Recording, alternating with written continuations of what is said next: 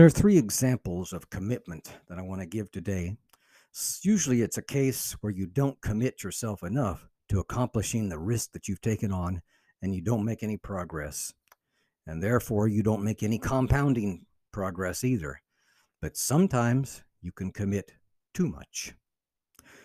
Our head employee, Larry, was a hard worker and liked to be prepared. And unlike the rest of us who used an electrician's tool pouch, Larry used a carpenter's leather tool pouch. The difference is a carpenter's pouch has pouches all the way around it to load up with all kinds of nails and tools and so forth. It's much bigger and heavier. And Larry had his loaded to the top of each pouch. There were tools, screws, fittings, miscellaneous. It was so big and heavy that he would never wear it on his hips. He would just reach down and pick it up like it was a tool bag and carry it from one place to the other and just set it back down again. Well, Larry and I had just came out of the University Hospital central telephone office, and we had walked up the long set of uh, concrete stairs from their office up to the parking area. And I asked Larry, "Why do you keep using that pouch? It's hard to carry like that, and you never put it on." I have a smaller metal toolbox you can use that has a regular handle. Wouldn't that be more practical? But he refused to give up his tool pouch and said, no, I like it just the way it is. I don't need any changes. He was committed to his tool pouch. Well, not more than 10 seconds after he said that very thing, the tool pouch slipped out of his hand, landed on the edge of the top step. The entire contents of his pouch then exploded in an avalanche down the outdoor concrete stairway with hundreds and hundreds of parts and screws striking the glass entry door at the bottom of the stairs and just going everywhere at the bottom. People came out of the glass door to, scared, thinking maybe it had been gunshots or something. They didn't know what happened. I didn't say a thing.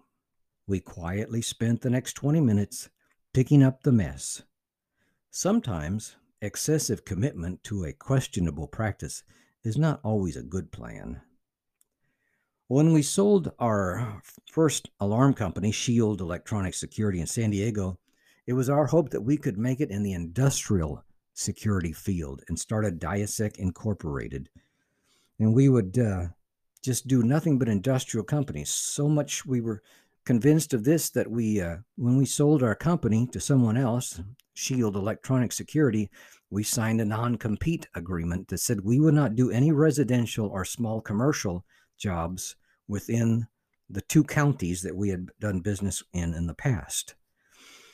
Well, the first year of uh, Diasec was dismal.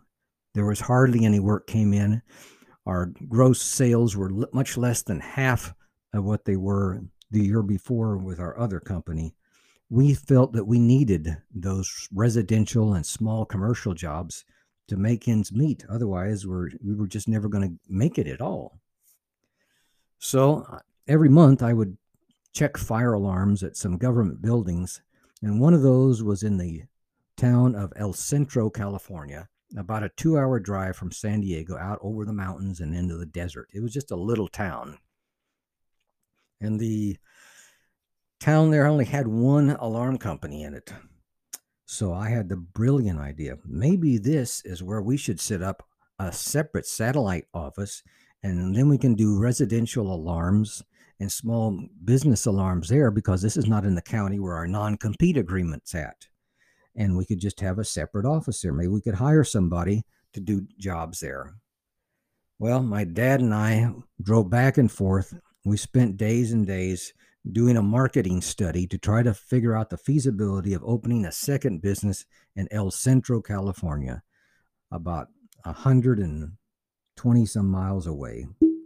At the end of our research, though, I had to admit that this was not a good idea. And it wasn't. It was a stupid idea. If we had done that, we would have stretched ourselves out so thin and wasted so much money trying to open another office in another city two hours away that it might have put us under. So instead, we decided we would concentrate and commit ourselves even further on Diasec Incorporated, the industrial company in San Diego. Fortunately, we did that because within six months, our business was doing really well. And within a year, it was doing so well that we couldn't hardly keep up with it.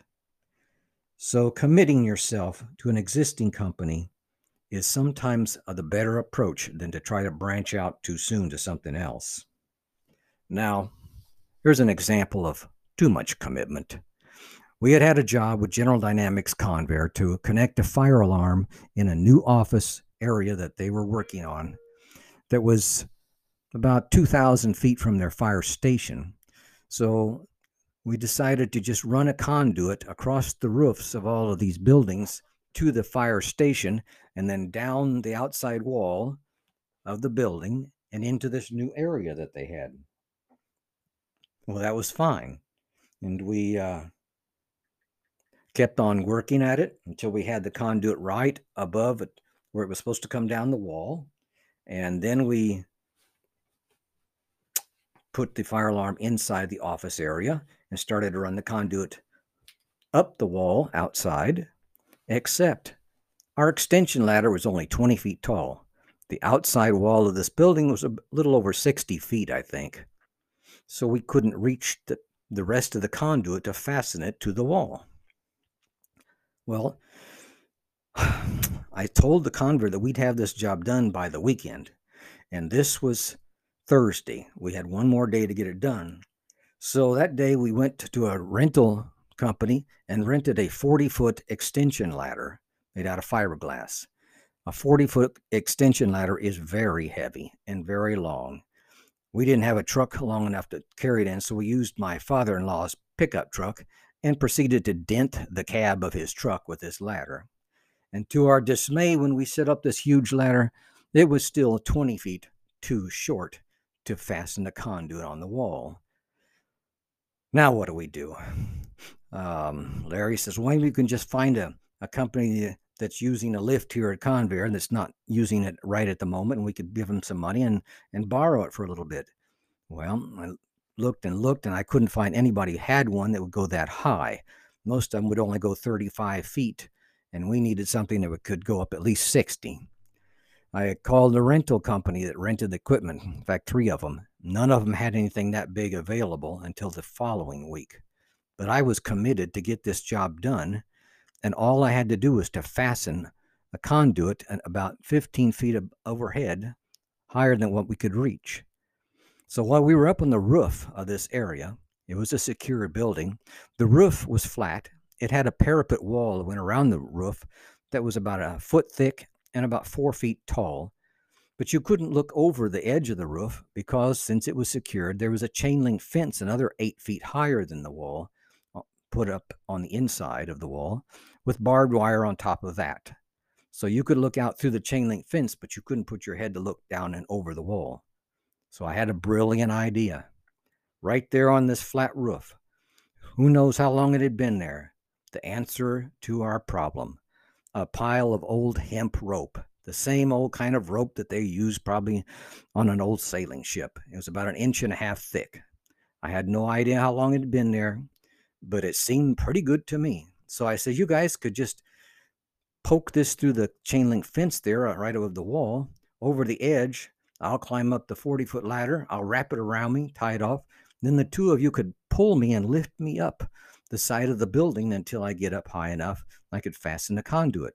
We had purchased some wireless headset walkie talkies before that uh, would activate without having to push a button called voice activated switch. So we could talk to each other at the same time.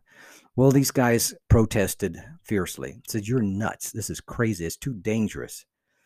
But finally, I won out and they said, Okay, it's your life. So they poked the rope over the edge of the building. They couldn't see me. All they could do is talk to me on the headset. I climbed up the 40 foot ladder, wrapped a rope around me, tied it off, and up I went. They started pulling me up the side of the building. It was too scary to look down because not the height so much as the fact that I was hanging from an old rotten rope.